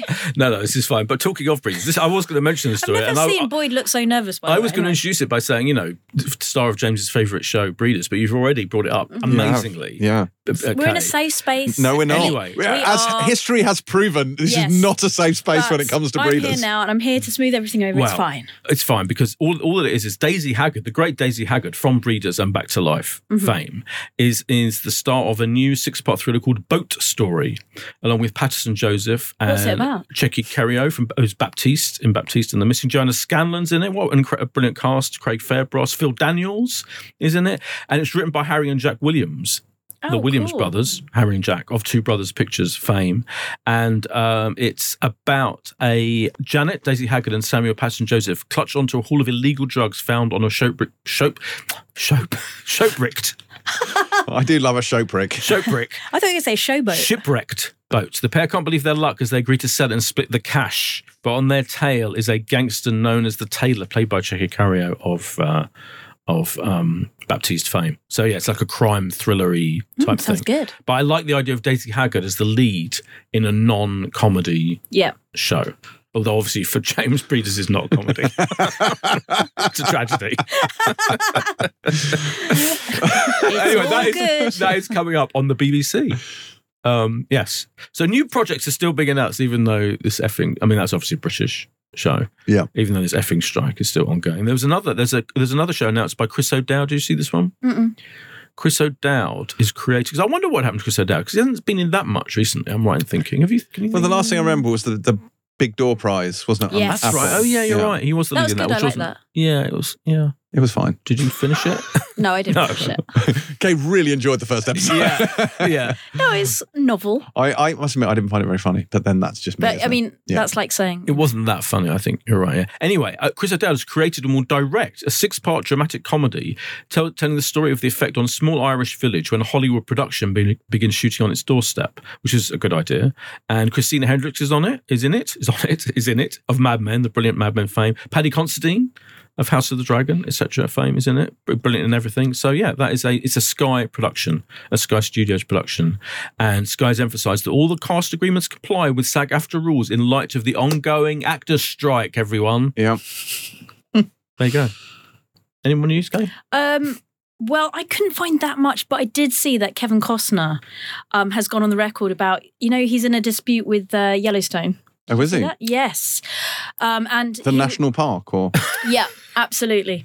Um, because and he sort of testified during his divorce hearing on Friday, and it came up that um, he's it was going into all his finances, basically from Paramount, and uh, he, he apparently said that it's claimed he's owed twelve million dollars for the not yet filmed second half of season five, and um, Paramount have apparently allegedly walked away from negotiations. So he said it's a little disappointing that the um, that it's the number one show on television, and I'm not participating. So yeah, that's a bit of news for anyone who likes Yellowstone. That's interesting. I, th- well, I thought it was his last season anyway, wasn't it? I think. But This- was that because of the money break? The money Maybe, negotiations maybe, breaking Yeah, Yeah. that's right. Because I thought he just got bored and left. But Alright. maybe, well, uh, who knows? Who knows? Who can say? And who wants to speculate and risk being sued by Kevin Costner? Absolutely not. No. Like I mean, I think the likelihood is, you know, there's like legal, you know, it's like how likely are they to sue you? Is one of the, you say Look, that he the might be a of- pilot I know fan. for a fact, not a fact, that Kevin subscribes to Pilot Plus and therefore listens every week. All I would say is there was a review from him on the. Uh, That's right. He left a five star review, Kev a five star review, and said, "Kay, stop being mean to James." That's hundred percent what happens. Yeah. Hundred percent what happens. I take it back about the bad puns. Speaking of bad puns, it's time for this week's reviews. Uh, and first up this week, we have Wilderness on Prime Video, which is based on the novel of the same name by B.E. Jones. And this one stars Jenna Coleman as a woman who discovers her husband, played with excellent bellendery by Oliver Jackson Cohen, is having an affair and decides to do something about it. Boydie, is Wilderness an affair to remember? Yes, it is. Thanks. That's my review. Uh, goodbye. It's been nice uh, knowing you. This is uh, based on a 2017 novel written by B.E. Jones, and it's been adapted by Marnie Dickens, who is, I consider, I think, I consider, You consider. You're I considering. Believe, I believe she her to be an excellent writer. Marnie Dickens also wrote Thirteen, which was the BBC Three drama, which um uh, which was excellent, and starred Jodie Comer as the woman who'd been held captive in a cellar for thirteen years. And was Jodie Comer's break really? It was her big break. It was fantastic. Oh, okay. That was on a few years ago. And she did Gold Digger in 2019, which was the one where Julia Ormond was a woman who fell in love with a man half her age and was trying to work out whether he was a gold digger or Oh, not. yeah. Do you Oh, remember? God, yes, yes, yes, yes. yes. And that was Bin Bonds. Yes, exactly. So, what I like about um, her stuff is she's an absolutely, a completely no holds barred, going for broke kind of writer, where she will go way over the top and loves it, and I and I completely respect and like that kind of approach to, to TV writing. We are talking. I think we were talking about last week about you know how elevated certain things are. Oh yeah, we we're talking about um, the Killing Kind. yes, weren't that's exactly and what I've written down. Ah, mind. yes. So for me, this is it. This is what the streamer should be doing because you, I can't imagine this particularly on BBC. BBC One, prime time, or ITV even, or it's got its own crazy bonkers tone to it, which is absolutely cuckoo bong, Mhm. um, and all the other ones. What's the other one? Banana crackers. Banana crackers and Oh, other one. wackadoodle-doo. Whack, whack, I'm saying It's- wackadoo is, is, It's is much better. Uh, It's wackadoo as well. Um, the one that is apparently mine, but I've never heard yeah, of. the But one, yes, the one that's completely yours. Um, apparently. Um, so I think it, so. The, so the tone of it is key. Then the actual story. This isn't a spoiler because it starts off showing you Jenna Coleman and her husband, played by um, the absolutely brilliant Oliver Jackson Cohen. And could we just stay? When we we talked about this, I Yeah. can't even remember if it was on the regular on Pilot Plus. We were talking about people who give good bell end. yes. he gives Oh spectacular my gosh, bell end. he's Yeah. so good. He I was remember- also in um, Surface. Yeah, because I mentioned him doing the same thing in Surface, because Surface relied on, to a lot of the whole dramatic tension was is he a real bellend or not? Isn't he a real bellend? And yeah, anyway, spoiler alert. So he gives brilliant bellend. He, as it's established right from the off, he's had an affair with his colleague. He is. They've got his. They live in this lavish New York apartment because of his work. She can't work because of visa issues. Yeah. So she has to sustain herself other ways. But she finds out that he's having an affair with his co-worker. Um, first of all, through the through text message and how many you know relationships have been ruined in this day and age by text message um, snooping. Uh, it's all part of that. And and then he kind of they're, they're traveling around America in a in a kind of nice blue Mustang, and that's the kind of that's where it starts. And then it kind of backtracks to show you the backstory of how they got nine months earlier in classic Pink TV style. but I don't hold it in some cases like this one. That storytelling totally makes sense. I think to show you to, to plunge you into the initial setting and then take you back. I think works really well in this particular Yeah, case. there's a big big screen presence for a CGI Black Widow. Yeah, there is some CGI Black Widow. You're right, but great use of the huge landscapes Mm. of the American West to go to the Grand Canyon and stuff like that. And as someone who has done a road trip across America, including to the Grand Canyon, which I was barely awake for because they didn't really wake me up properly, um, I can totally One of the I- wonders of the world, Yeah. and Boyd was asleep. Exactly. Oh, I can no. totally identify with her. She's got this um, obsession with doing this road trip, but they couldn't do it initially. So when he, when she catches him and he admits that he's having this affair, he agrees to go on this dream road trip of hers, almost as a kind of like sop to her to kind of like make her feel better, or his way of apologizing for having betrayed her. That's the kind of starting off point. And the other thing is, she, she's obviously going to have wreak her revenge one way, shape, or another, which again is the premise of the whole show. Yeah. Is that, that you know it's no it's no it's no accident that the poster campaign for this show is them standing on the edge of a cliff of the Grand Canyon, her standing behind him, literally about to push him off the edge. so that's pretty much established. But what I love about it is I watched the first episode and oh, this I'm really enjoying this. And the second episode gets really cuckoo bong. Oh, really? Yeah. Yeah, because then other characters come in. You see other characters come into the into the first episode, but then- it all really takes off with the madness Yeah. and uh, pl- plotting and scheming. It's just great fun. Um, looks great. Like I say, great use of the American landscape. Brilliantly cast. Jenna Coleman. I, said, um, I think I mentioned this a couple of weeks ago. Her post Doctor Who choices have been fantastic. I think she's done a lot of very, very well made, kind of really well written, kind of psychological thriller things. uh, Of this, of which this is one. And as we've said, Oliver Jackson Cohen is just fantastic. She is inexplicably Welsh in this. Well, yes. But sh- well, but you you see her mother. Um, there, there are kind of scenes where she's talking to her mum, who's very angry Oh, no, you back can, home. you can in trace the roots of it, but Yeah, I don't know so- why she's Welsh. Yeah. I mean, they're a British couple, Which is fine. It's No, not a problem that she's Welsh. It's just she's from Blackpool. Is the only reason I mentioned Oh, it. I see what you mean. Oh, okay. is she? Oh, okay. Yes. Oh, oh I, did- I forgot about that. So is she trying to do the accent? Or she just doesn't No, she's do- her accent is fine. She's Yeah, doing she a Welsh yeah, she a accent, Welsh and she's doing it very well. oh, okay. Very It was Welsh, so, in it fact. was so good. Boyd's managed to blank it out. No, I have to blank it out. No, yeah, it's good. It was a good Welsh accent. I just wasn't sure if there was any particular reason creatively why she was Welsh. Mm, yeah, that's a good point. I don't know.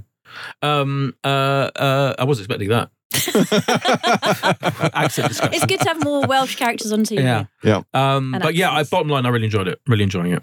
Okay. According to, and I've just Googled this, Hmm. she is of English, Scottish, Welsh, and Irish ancestry, which frankly doesn't narrow this down very much. Well, I was going to say I thought she was Welsh, so that's why part of the reason why I didn't understand why you were so. Well, no, she's from Blackpool. Like she grew up in Blackpool. Uh, so that's Why not. are you obsessed Yeah. with her? Well, no, because I, because when I was, Are you I, I from didn't know that. Blackpool? No, because I You were from googled it Blackpool. when I was watching Why it. Because I was Googling- thinking when I was watching the show, I was like, I don't think she's Welsh. Yeah, she's not So I looked up to see if she was Welsh. She is not Welsh. She's and from now Blackpool. you're fixated on Blackpool. and now I'm fixated on the fact that she's very Welsh in the show, and yet Now- is not, in fact, actually People Welsh. cannot act from You different places they're not from, guys. It's true. You've got the memo now from But it's, a- it's a valid mem- point because. I actually thought she was Welsh, so uh, she had Welsh roots. So I didn't know about this whole Blackpool thing. So now I want to find out Oh from God! the press Okay, pack right. Well, I'm going to give you my opinion while you're both googling uh, Jenna Coleman's Yeah, uh, origins. I absolutely agree with you. I just thought it was so entertaining and like mad and messed up, and it really, you know, the killing kind that we talked about last week.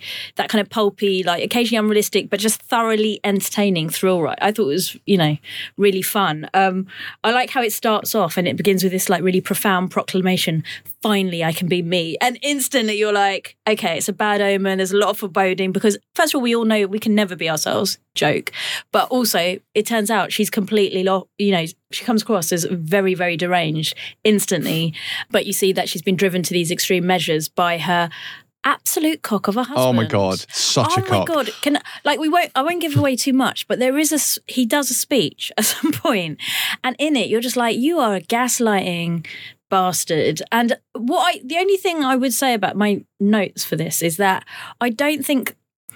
I think they should explore a bit more of like the redeeming features he has because otherwise, why would she? I mean, like he's good, he's easy on the eye, of course, but like, why is she with him if he's such a like Abs. twat? He has abs. Yeah, he's very handsome, isn't he, Oliver Jackson? He's Cohen? very I mean, handsome, and that's yet she whole- obviously wants to be loved. But I mean, I don't Well, know. The It thing just- is, obviously, she dis- she discovers these sexy sexts on his phone. She unlocks his phone, has a look at the phone, and then he does the whole thing. I can't believe you've been looking through my Yeah. phone. It's like, yes, that's what you're going with. Yeah, yeah, yeah.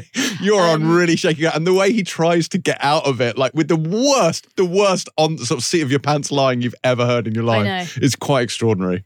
I suppose the other thing is like I've just sort of answered my own question about like they should explore more. You know. Why she fell in love with him, but we actually get to see, and I think it's quite clever, the relationship, the emotionally intense relationship and unhealthy relationship she has with her mother, Yeah. and suddenly you know that yeah Yeah, because the explains mum's a got the mum's got relationship issues as well, hasn't she? They- Mm. they- Oh, yeah. and it's Yeah. like history repeating. the Welsh itself, mother. Yes, the very Welsh mother. Um, but because we know that she's gonna, se- you know, seek revenge, Mm. and we know it's a series, so we know that he doesn't die. I mean, the tension's lost because you know he's not going to die in the first episode. But Well, you don't actually because it hops around chronologically. So, you know, maybe she kills him and then it keeps flashing Yeah. back, or maybe she Mm. goes on trial. We don't know. Yeah, good point. Actually, You know, that's a good point. He may not last being beyond episode two. No, who knows? let's hope so, though. Yeah, let's You hope know, so. Hello. Um, I will Um, say though, I will say there was a comment that I had a lot of sympathy for her right up until I saw the point that she had him in her phone.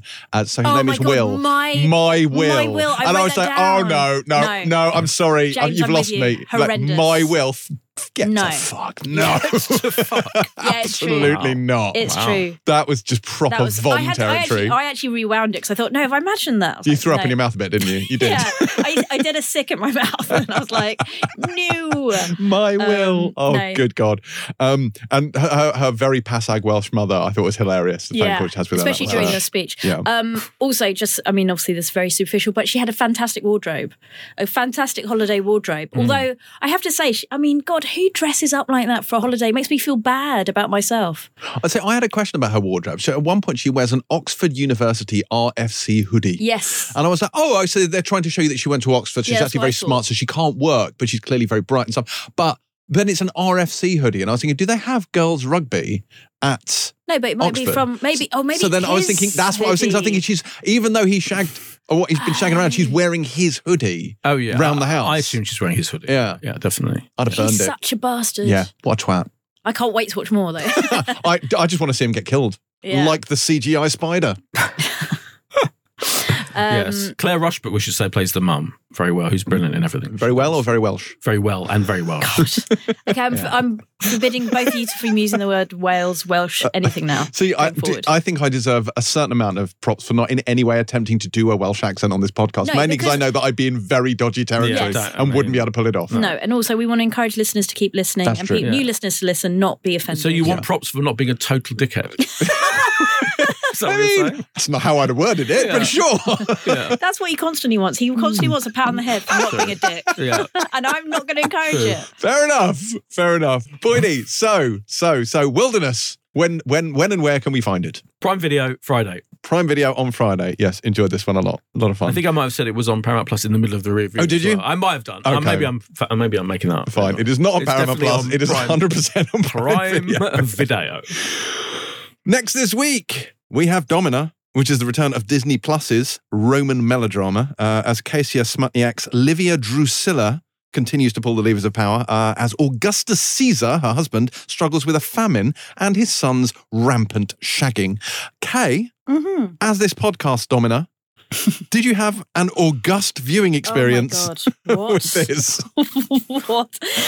He is very happy about that one. Not really. I, I, I came up with that very quickly. Um, Um, I right. So this was. I have not. It won't surprise you. You haven't seen the first series. This was a lot swearier, more violent, and funnier Right? than I'd ever. Did they yeah. say? Did they drop that many f bombs in ancient Rome? That's what I want to know. I hope so yes, it's because historically accurate. it is super sweary. What which I is the Latin for get fucked? I'm not sure. yeah.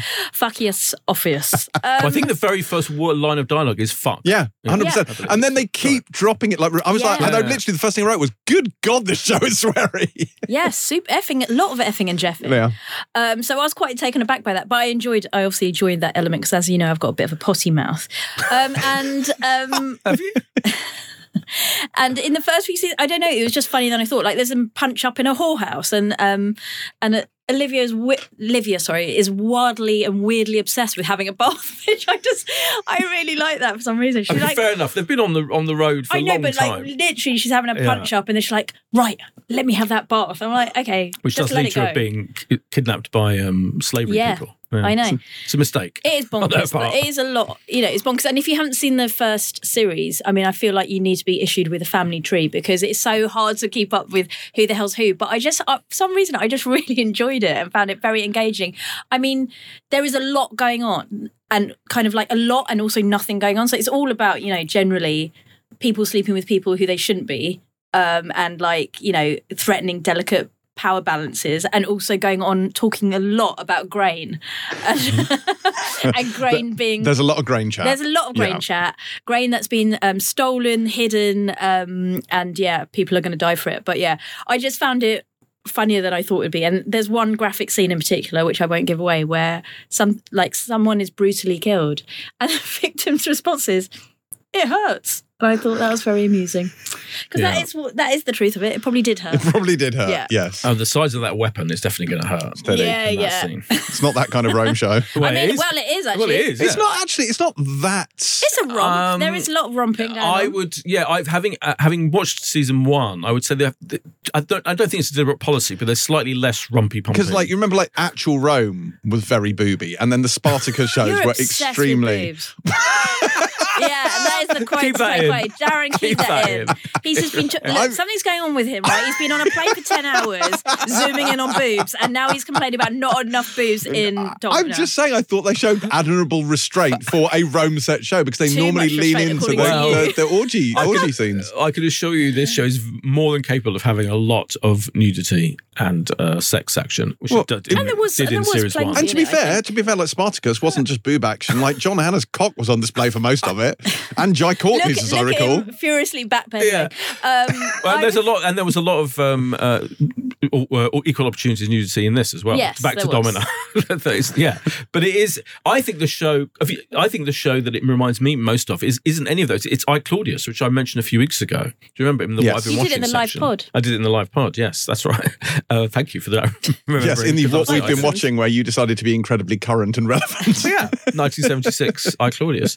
Um, it's re- I think that's the main influence because the it, it, the the way the um, shenanigans and the betrayals and the secret Mm. plotting and the kids, the kind of young kids being annoying twats, and Mhm. the the one with the Germanic girlfriend. Oh my! yeah. She's the That- worst. She is, the concubine. The, Yeah. the terrible Germanic concubine. Mm. Um, it's all quite deliberately um, big, bold, slightly over the top, Mm. like I Claudius was in a brilliant way. And um, It's fun. Yeah, it's fun. Yeah, I An agree. entertaining Roman romp, I'm saying. yeah. It's quite fun. It's quite fun. I like. It's, I started this as well, and I was. I was a bit like, oh, good god, I didn't really. But you, you. It's quite surprising how quickly you get sucked into all the Mm. grain chat and what's going on with the famine and like it. it but it, I mean, it is essentially EastEnders with togas. Like it's not. I mean, that's not You say that as if it's a bad thing. Sure, but it is very like Seasenders. I don't know, but it's um, it, it it's very it's very sort of like. I mean, it's, it's lots of melodrama. It's very soapy, and and you know, and lots of just like who's shagging who, and then you've got a slave girl over here, and this one's got a mistress and a thing there, and then someone else has stolen some bread. Isn't that what Game of Thrones is like? Yes, But with more- I more dragons. Yeah, but because you you often he often uses this this word soapy. Yeah, I know. Yeah. Don't listen. That drags it out. Well, in fairness, my- she did have several baths, so it was literally soapy. yeah. Fair enough. Um, but I don't think it is soapy. I think there's a difference. It's like uh, going back to I Claudius. You could accuse I Claudius as one of the greatest TV dramas ever made of being soapy. It's more that there's a lot of incident and there's a lot of characters and they're all betraying each other and they're all having sex with each other and you know High octane. it's uh, yeah. It's, I don't think that necessarily means it's soapy. I, I think that's I don't think that's true because soapy again. Which, you And don't know, use it in a pejorative in a way. pejorative way, exactly. Is that you're it's accusing it being a bit simplistic in a way, and I don't think it is. I think it's it's just it, it's really good fun at the same time as being, you know, incredibly compelling and saying a lot about what it was actually like in Rome in this period. So I don't think it is soapy. I'm just correcting you. Well done, okay, Boydo. yeah. Boydie I'm has FYI. corrected me. I Yep. stand with Boyd. Other than the scenes in which there is literal soap, exactly. of which there are several, Yeah. this is not as soapy as advertised. No. I will still not be watching any more of it. Uh, but Domina then, which comes to Sky Atlantic. Sky Atlantic now. Wednesday, nine o'clock, and of Wednesday. course it'll all be available as a box set, as is everything I believe on Yes. Sky these days. Finally, this week, we have, for some reason, watched the second season Yes. of Welcome to Wrexham, mainly so that Kay Some would stop yelling at us. Uh, this, of course, course, continues the travails of Rob McElhenney and Ryan Reynolds as they try and take their Welsh team, presumably starring Jenna Coleman, uh, to greatness. God. Boydie, were you? Oh God, I've got nothing. Onside with this? Offside? Is that a football Onside's thing? good, yeah. Okay, onside. Were you onside topical for as this? well. There you go. Very controversial onside decisions. offside Oh, oh, is decisions this, this, at this the. Arsenal thing with the Yeah. VAR? Yes, Mm. exactly. It is. Yeah. Um, poor man. Look at Jay's trying to be down with the, I'm- down with the I'm lads. down with the footy. yeah, poor Man United had a very late goal disallowed for offside that was millimeters offside and was brilliant. And Arsenal ended up scoring two goals subsequently. Don't be in, too uh, smart, added boys. time. I understand the offside rule. Good. It's all to do with when the ball is played. Yeah. Yeah. True.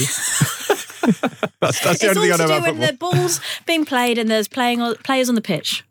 But it's, it's more complicated than you think, though, because there also there can be players as well that are actually clearly in an offside position but aren't interfering with play, and that is a very Hang on. controversial So you can be offside Yes. legitimately Yes. as long as you're just on your phone. yes, as long as you're yeah, literally. So as yeah. long as you're not actively participating in well, the no, game. that's the thing. You, you, you, you are clearly mean, though? Like, participating in the game. Oh, it's, it's a whole, it's a massive can of worms. this I've never heard this yeah, before. yeah, yeah, yeah. It happened last week again, very, very controversially. That a player So was- offside, but deemed to be just doing something else. Mm, that just not actually Like actively. what? Just like interacting with the crowd. You can be offside as long as you don't uh, make an action towards the ball or touch the ball, and you can be you be an Well, offside. you just offside Wait, wait, wait. you just so you're arms not. crossed. you're Yes, just I know, exactly. So you're saying he was offside? Oh no, he's so just our he's our hype man, so that's Yeah. okay. Yeah, it doesn't even have to be that. Honestly, it's an it's a really interesting. That's and, silly. Who and do we need to talk about and it this makes, well, speak to the PGMOL. Yeah. the- What's a the PGMOL? FIFA. Oh my god. Um, yeah, it's a whole it's a whole subject that offside thing. Yeah, it's fascinating. Anyway, back to Welcome to um, I mean, this show has changed the way football is regarded. So it's a pretty amazing. that's a big claim. It has. Mm-hmm. I think it has. So obviously, as as any four know, um, Rob McElhenney and Ryan Reynolds, these Hollywood Hollywood creators, actors, etc., agreed to buy Wrexham, which is a non-league um, football club going through a pretty bad time. They were in the league years ago. Arsenal played them famously at various points. Um, Did they win? Uh, no, we were beaten by Wrexham once. in the- Wrexham Oh, beat wow. Arsenal. yeah, yeah, in a terrible, in a, I think it was in the FA Cup.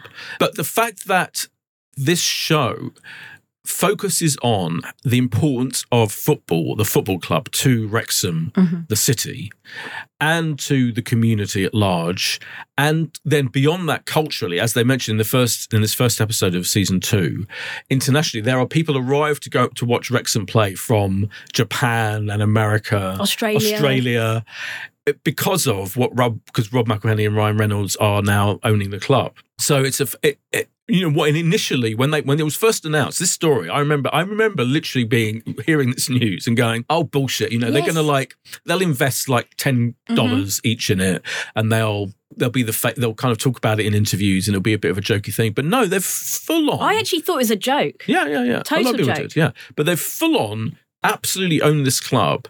They they're working constantly in between acting in films and making the film the TV show that Rob Well, McElhenney Not doing a lot of that at the moment, but yes. Yeah, indeed. Well, exactly. When when when there isn't a strike on, but they have Zoom meetings where they have to deal with issues like, for example, they have to build a whole new um a whole new st- a stand in the ground because the other one's literally kind of falling apart, and they're trying to get a grant from the government, and the government won't give them the grant, and they're on Zoom meetings dealing with these the day in day out challenges of running a football club, and running a football club is a t- constant fucking. Well, they had to spend a hundred grand on grass. So They had to, they had to c- c- change the pitch exactly. Had to hun- spend 100 grand on grass.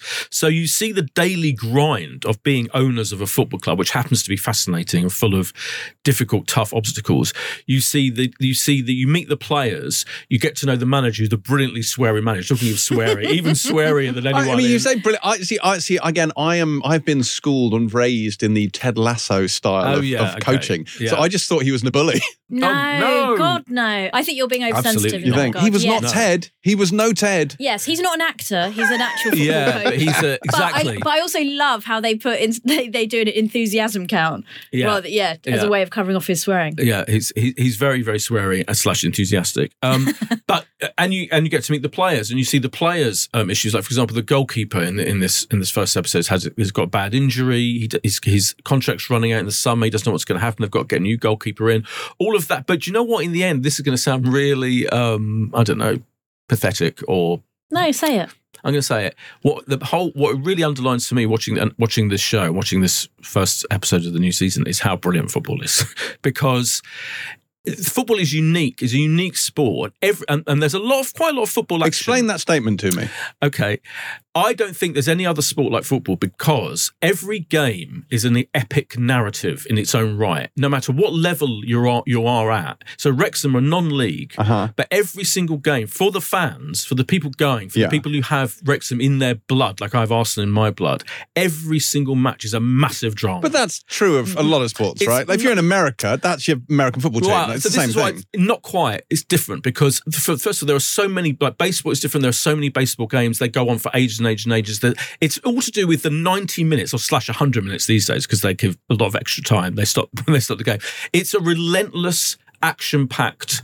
Not every game, but most games, a relentless, action-packed ninety to hundred minutes of intensity. It's the intensity and the fact that even when it is more stop-start than it should be, the game is still relentlessly flowing. One one team trying to attack the other. The tactical battles.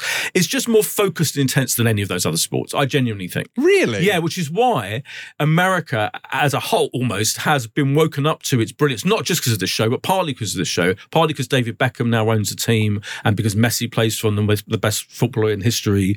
It's become, it gets, it gets bigger and bigger and bigger. Each country that it goes, that's why the Middle East now, it's a huge thing in the Middle East. It's why fascist run regimes in the Middle East use football to whitewash their thing because the power of the game itself is unique and it's no accident. And I'm, I'm making, I'm making this grandiose point. No, I do you know what? I'm quite enjoying it. Carry yeah, on. I genuinely believe it, and and it's it reminds. I, I think football fan watching the show, you're reminded of what makes football special by watching the show, and that connection to the to the community. Again, mm. I don't think you get that in any other sport either. In America, these franchises they move around. They'll move move from LA to the fucking Cleveland if they want to. It's a, it's just a different thing. So.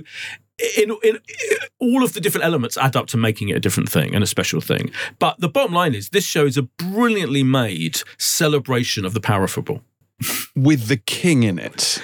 with the king in it. Well, You've got to bury the lead there a little bit. King It's like, Sorry, in the first episode, Literal king literal King Charles, visits the which club. Is very funny. Oh, by the way, sorry, I you know I'll get wrapped in my own um, pompous description of football, but um, yeah, it's very entertaining and funny because they're really funny. Um, Rob McElhenney They and are. Ryan Reynolds, and when having they etiquette when they have etiquette ahead lessons, of meeting the king. to, to me, think that's brilliantly funny. The king, so, yeah. who makes a particularly on point, it's always sunny in Philadelphia joke. yeah, Yes. Oh, incredible, incredible. I was like, yeah. scenes. Yeah. Uh, very good, Chaz. Yeah, it was, but also looking at their face, like Your Majesty, Your Majesty, like it was, it was kind of like in that way that Americans get Yeah. really, really like freaked out Yeah. by um, by British royalty. Well, at one Was it- point, Rob McElhenney brilliantly says I- he doesn't want to curtsy to the, to the king, and you're like, yeah, no, why should you? But in the end, he does kind of end up Yeah, being Of course quiet. he's going to. Yeah. That's the thing. Yeah. Oh, I totally buried the lead, Jeff. Yeah. Yeah. I, But yeah. it's, it, the, the football thing is interesting. You talk about because the one thing I will say is true. Like you don't like fans that I've seen in sort of American sports, whether it be baseball, whether it be uh, American football. Like they don't seem to be as tribal in the same way as football fans are. There seems to be much more of a kind of an amicable feel between the two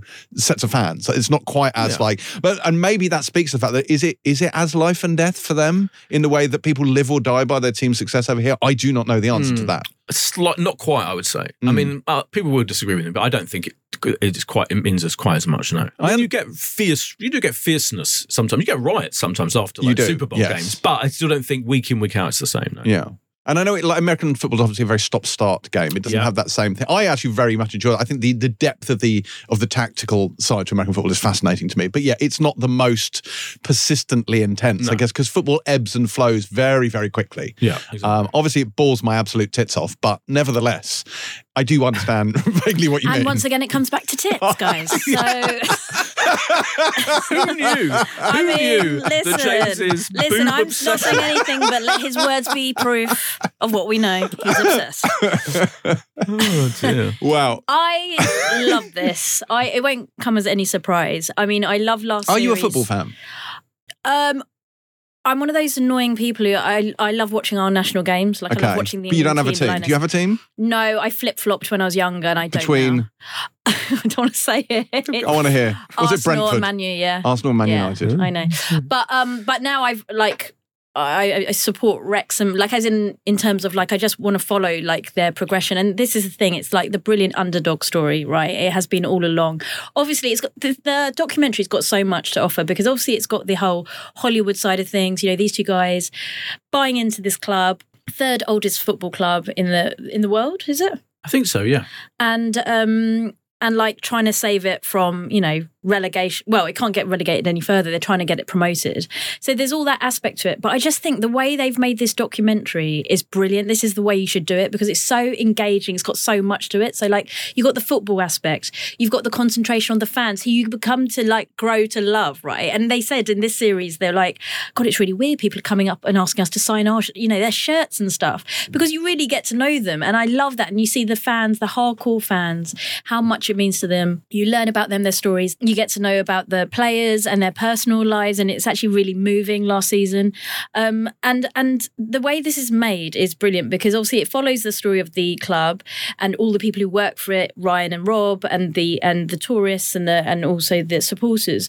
But it's just like the way they do it. It's like the funny cut tos, the way they fast forward footage for you know comedy effect, the camera, um, little um, comedy skits between Ryan and Rob, um, the fans' reactions, the enthusiasm count that I talked about, everything about even the tran- the little details. They've taken such effort with it, right? Even the translation. So like as Rob and Ryan are getting you know more accustomed to the way we speak, and then they do it in you know it would be an American, and then they do the the Welsh version. I just love that attention to detail. I think they just their passion for it is clear in the making of this documentary and consequently whips you up into an excitement about the club itself and just kind of showing how much this club means to the local community is is great.